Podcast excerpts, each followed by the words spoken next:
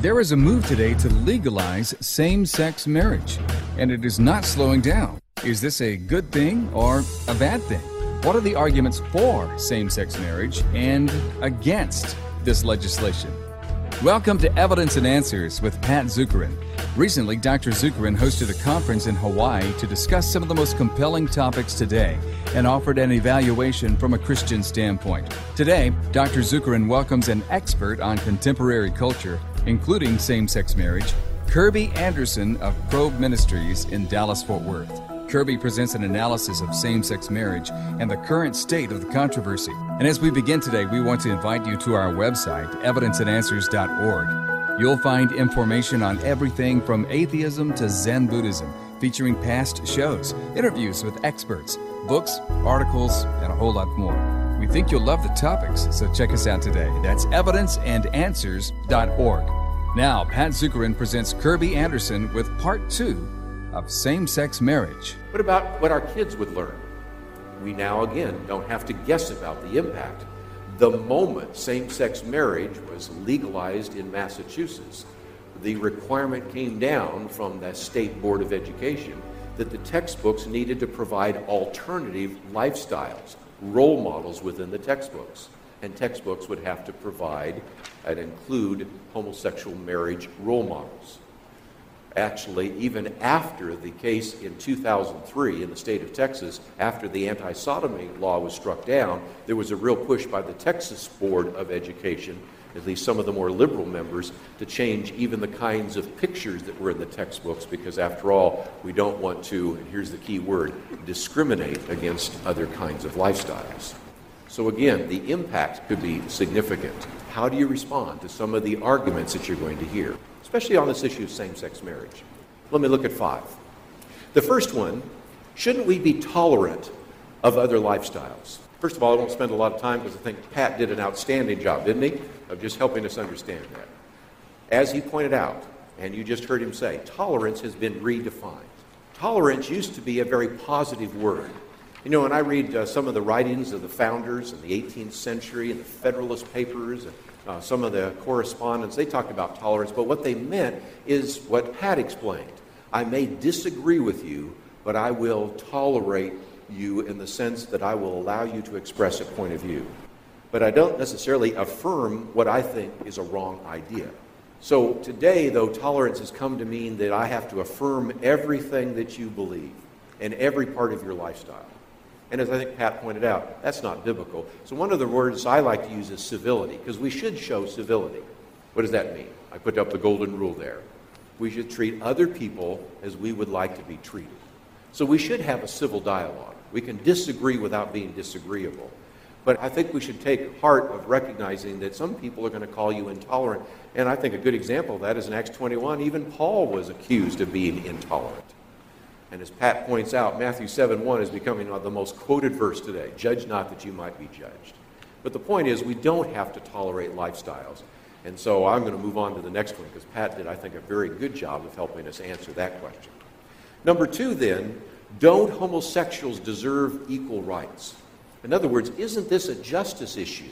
Well, first of all, let's come back and recognize that we have the right to marry someone of the opposite sex who is of a certain age and background. So when people say, I don't have a right, yes, you do. You have a right to marry someone of the opposite sex who is of a certain age and background. Well, isn't that discriminatory? Well, we have made reasonable decisions about what is or is not appropriate. For example, you don't have the right to marry a sibling. You may want to marry a brother or sister, although I haven't met too many that do. You don't have a right to marry a young child. I mean, we already set limits. Now, is that because we're being mean-spirited or bigoted or irrational? No, there are very good reasons for that, and we have placed certain limits on marriage. One of the things I've said during this debate about same-sex marriage is that you have to understand that there are boundaries. And if I can quote G.K. Chesterton for just a minute. G.K. Chesterton said, before you take down a fence, you might want to ask why it was put up there in the first place. Before you take down a barrier, you might want to ask why it was there. And I think a lot of people that want to just wave their hands and begin to redefine marriage have never really thought about the consequences. Let's talk about those for a minute. When you redefine marriage, you open the door to more than just same-sex marriage. Don't believe so? Just go back and look at the court records right now in San Francisco. There has been a court case challenging Proposition 8. This was the decision that they made in the state of California to define marriage between one man and one woman. You look at the prosecution, you look at those challenging it, and you can see very, very quickly that what they're doing is not just opening the door to same-sex marriage, they're opening the door to defining marriage any way individuals might actually demand. Interestingly enough, as I've pointed out before, if you get a copy of my book, A Biblical Point of View on Homosexuality, on the very back page before the endnotes, I have the list of the votes on every single state. And what you find is that when citizens have been given an opportunity to vote on the definition of marriage, anywhere from 60% to 80% agree it should be between one man and one woman.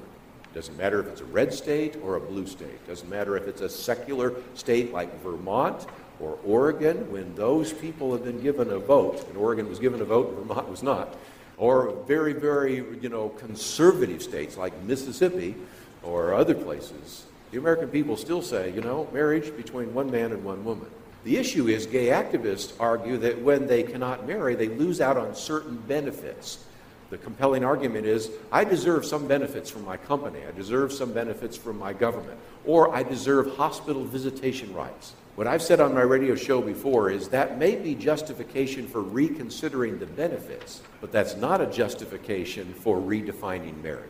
I've said before that if you've got some case where some mean-spirited person in a hospital would not allow you to visit somebody, whether you're a domestic partner or civil union, whatever, bring it to me. I'll give it national visibility, and we'll change that just by the sheer force of public opinion on my talk show.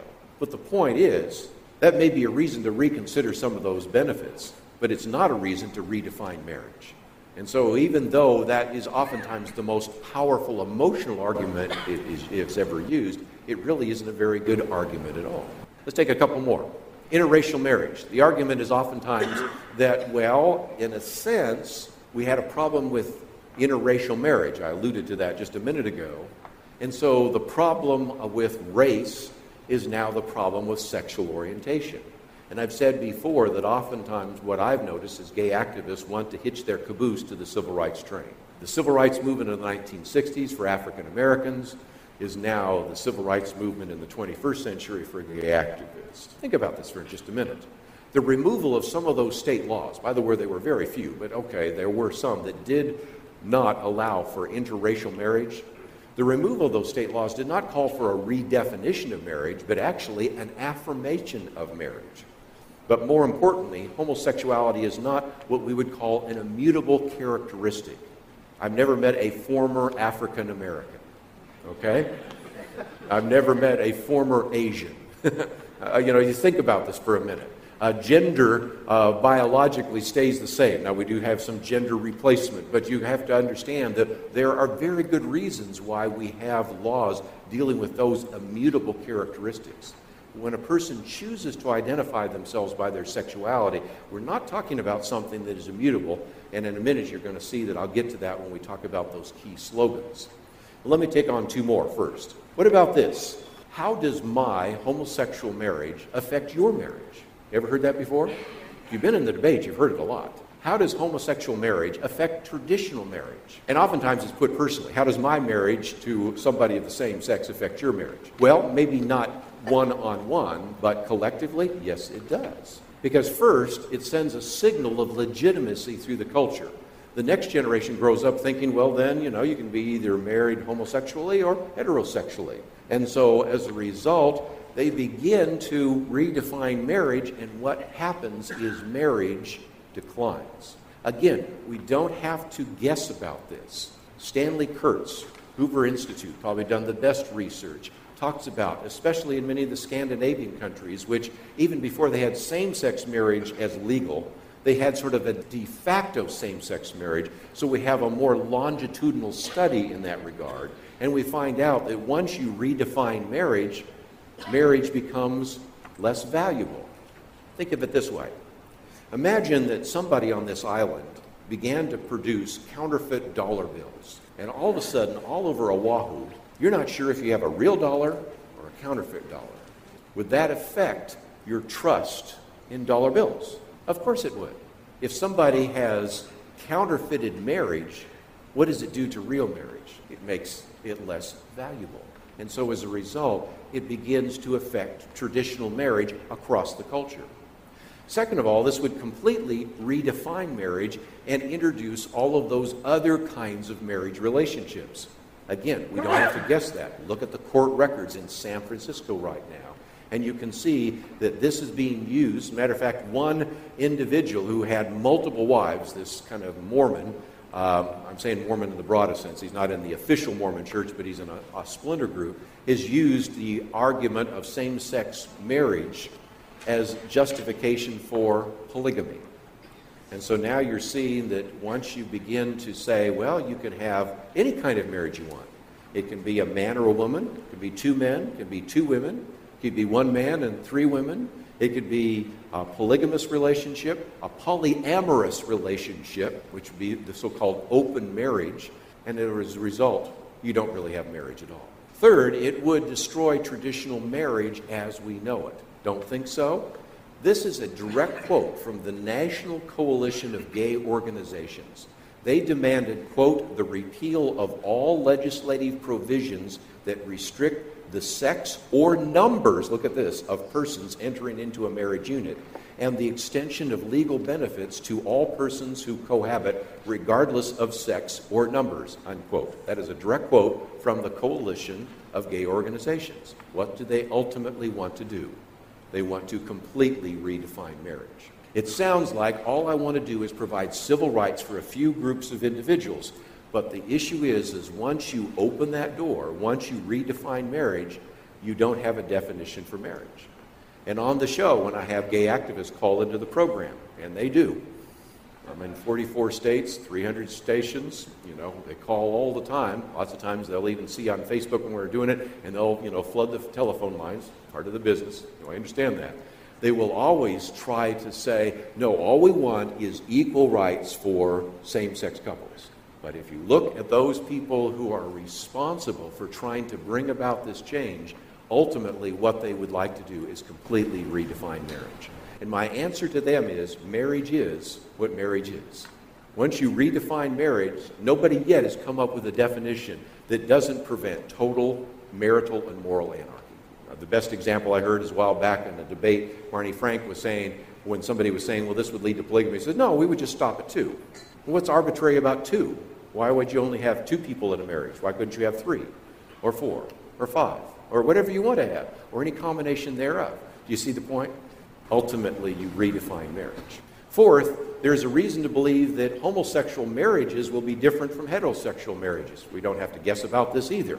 Andrew Sullivan, who's a gay columnist, went on to say that he thought that gay couples will change the way heterosexual couples view marriage. In my book, I quote from the New Yorker magazine and from Andrew Sullivan and all sorts of people, because if you looked at homosexual marriages, so-called gay marriages, and we've had quite a few now in a number of states, and we've had sort of de facto ones for some time, monogamy is not a big issue. I understand that. When I was growing up in the San Francisco Bay Area, my uncle was a prominent homosexual. He had a homosexual partner. I'm pretty sure, with virtual certainty, that he was always true to his partner. First when they lived in San Francisco, and especially then when they moved to Arizona and developed a travel agency so they could travel the world and see people. Monogamy is supposedly a foundational principle of heterosexual marriage, not necessarily in homosexual marriage. The idea of an open marriage is certainly finding its way. Wall Street Journal, New York Times, and others have all sorts of articles saying that this kind of marriage is very different than the kind of marriage that we've talked about. And finally, these same-sex marriages, what kind of impact does it have on the family? Well, ultimately, any study that you've ever looked at, and there have been ones that have been collected by people who could not possibly sign the doctrinal statement of Calvary Church, could not possibly feel comfortable walking in this door, still have to begrudgingly admit that the best place to raise children is in an intact marriage with a husband and a wife, a father and a mother. Who would have guessed? And yet that's exactly what they find. There's an obvious connection between marriage and family. Now, what I hear from some of the gay activists is, well, yeah, but some couples don't have children. Okay, I understand that, but there's a distinction between purpose and use.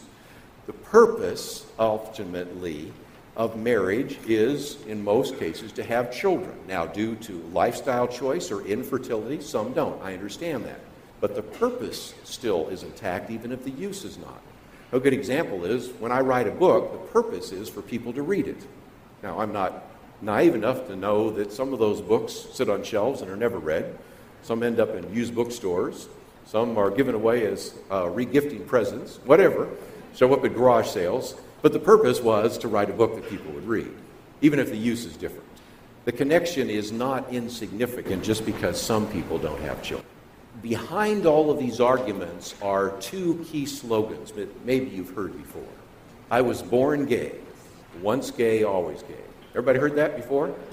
In the shortness of time, I'm going to only look at a few examples. You can read more on our website, create a copy of the book.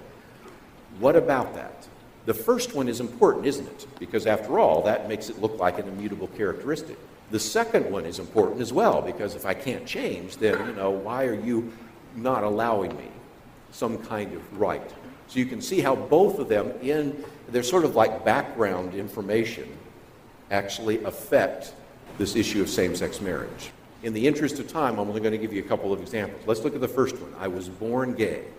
Let me look at the two best examples cited by gay activists to argue that people are born homosexual. By the way, before we even get to that, can I just point out that human sexuality is so diverse and so complicated that I don't think you have a one-size-fits-all answer anyway. But let's look at the two examples that surface most frequently and see if they make any sense. The first one you've probably heard about before because it was covered by 2020 and others. It was work done by Simon LeVay. It appeared in Science magazine in 1991. And what he found as he was looking at some particular clusters of cells in the hypothalamus of cadavers, the hypothalamus is oftentimes associated with human sexuality, is that he found that the clusters of these cells were larger in men and smaller in women.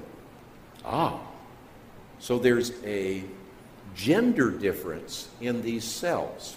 So he now began to say, what if there's not only a difference between male and female? I know, first of all, that this is really controversial. We're told today that men and women are basically the same. Who came up with this idea? Men's brains and women's brains are different. But nevertheless, we'll leave that to that another day.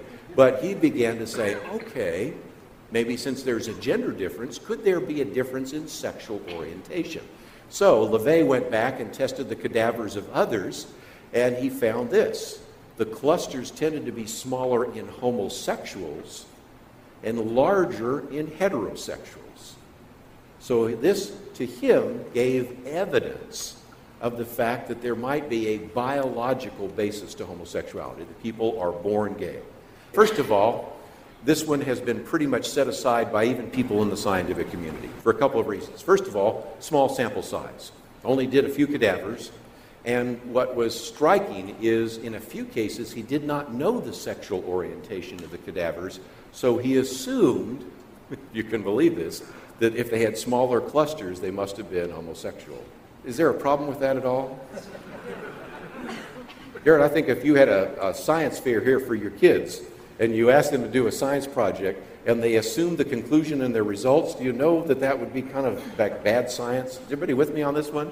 Okay, so that's the first thing. Second of all, when you looked at the variation between the clusters was greater than the actual correlation. And for those of you that or in statistics, if the variation is greater than the correlation, it means nothing at all. It's one of the few things I learned before I flunked table of contents. So, those kinds of things mean that it was meaningless. But let's for just a moment just assume that there was a statistically significant variation. Does that really tell us that people were born that way? Because you notice what I put up there? The picture of the chicken and the egg, right? Was it the biology that affected sexual orientation, or was it the sexual orientation that affected the biology? Are you with me on this? We know that individuals who are blind, as they learn Braille, that part of their brain associated with tactile touch begins to expand. So we recognize that behavior can affect the brain, and it might, even if that was the case, might be a chicken or an egg question. This is why most scientists, virtually all scientists, as far as I know, have set aside this one, even though it had lots of prominence during the 1990s. Well, the second one you might have heard of is one that is done by Bailey and Pillard. And they studied homosexuals, and they found that homosexuals that had a twin, if they had an identical twin, it was 3 times more likely that the identical twin would be gay. If the first one was gay, the second one would be gay, compared to the rest of the population. Now, what do we have in common with identical twins? They're genetically identical, right? So if you saw that if one twin was gay, and with an identical twin, they're 3 times more likely than people in the general population, compared to like fraternal twins or other kinds of individuals. You see the argument? I might point out that both Simon LeVay and Bailey and Pillard, both studies, they were done by prominent homosexuals. So you have to recognize there could be the potential for bias there. But the biggest problem was simply this. Okay, they found that if one was gay, one was homosexual, about half of the time, what about the other 50%? In other words, you had just as many exceptions as you had rules. Now, identical twins not only have biology in common, what else do they have in common? The environment, right? Is it possible that the environment could explain some of that? Of course that it could. Now, this one was set aside very quickly when people found out that this was not a representative sample of twins in society. Turns out that they were advertising in gay magazines. If you're gay and you have a gay twin, contact us. So it's a terrible study, but nevertheless. Now, there's some other studies. In my book, I go into them in more detail. I haven't been totally fair because we haven't had the time, but I think you can see that the best studies used almost all the time to justify that people are born homosexual, we haven't found one yet. These are the 2 best. If you're in a debate, these are the ones that surface. What about the second one? Once gay, always gay. Well, in the interest of time, I just thought I'd post a couple of books just to say there are a lot of books, a lot of examples, a lot of stories, a lot of testimonies that demonstrate, indeed, people can, if they so desire and are willing to work at it, leave the homosexual lifestyle. This book by Bob Davies, Coming Out of Homosexuality. Joe Dallas, the former president of Exodus International, Desires and Conflict. These give very detailed stories and studies of individuals who have at one time been in the homosexual lifestyle and have left it. And in many cases got married and had a heterosexual lifestyle. But you might say, well, yeah, but you know, these are people that are more anecdotal. Okay, well, the most significant study that's ever come out is a book called Ex-Gays, that one on the right there by Jones and Yarhouse. It is what is called a longitudinal study of religiously mediated change. The book is so thick you can use it as a doorstop, and it's really one of the most definitive books that document, again, it is difficult, I would certainly admit, for individuals to leave that lifestyle, but there are successes documented by scientists. You have, as Pat has put in here, a very good article by one of our staff members, Sue Bolin, who's probably counseled more lesbians than anyone else. And in the back here, she has this great illustration. Sometimes you have this very last argument about the XX gays, some people that left the homosexual lifestyle and then re-entered it. So they're called XX gays. Oh, well, then that means, of course, then that we really can't leave the lifestyle. I love the example she uses. Well, there are people that are in Alcoholics Anonymous who stop drinking, and then they fall off the wagon, right? We know people that have been through drug treatment, but not everybody leaves the drug culture. She has one down, Way Down Workshop. Some people didn't lose weight. Does that mean people can't lose weight? You see the point? We apply a different standard here. And the point I really want to make is that we don't have to be afraid of these kinds of arguments. If anything, we find ourselves, in a sense, needing to use good argument and argumentation to argue to our biblical conclusions. I don't hide my biblical conclusions, but I don't start with biblical presuppositions either. Because the audiences that I speak to most of the time, especially in university campuses, aren't going to start off saying, oh yeah, I believe the Bible, so whatever the Bible says, I believe. But I show them the logical conclusions of their views. And so if nothing else, I hope that just in the short time I've had here, I've given you a way to maybe talk to your friends, your neighbors, and coworkers. And believe me, if you have friends or neighbors, family members that are homosexuals, I'm a fellow traveler. My wife would be glad to share with you that the boy she dated all through high school died of AIDS. So when I talk about homosexuality, I understand the pain, I understand the rejection of a biblical point of view, but I also recognize that we need to be able to stand for truth. And I'm hoping to have given you a little more encouragement to see that we do have good arguments. And that's what God has called us to do, to be faithful and ultimately to be the salt of the earth and the light of the world. Well, we are just out of time today on Evidence and Answers with Pat Zukeran, with Kirby Anderson on same-sex marriage. Dr. Zukeran has much more on our website, evidenceandanswers.org. You'll find more on same-sex marriage and homosexuality, and resources on everything from atheism to Zen Buddhism. And it really is a blessing when you offer a financial gift to Evidence and Answers to help keep us on the air and online, giving an intelligent presentation of the claims of Christ and a biblical evaluation on a multitude of hot topics. Just click the donate button at evidenceandanswers.org. And please do so today. It would mean so much to us to hear from you. That's evidenceandanswers.org. Thanks for being here. We'll see you next time on Evidence and Answers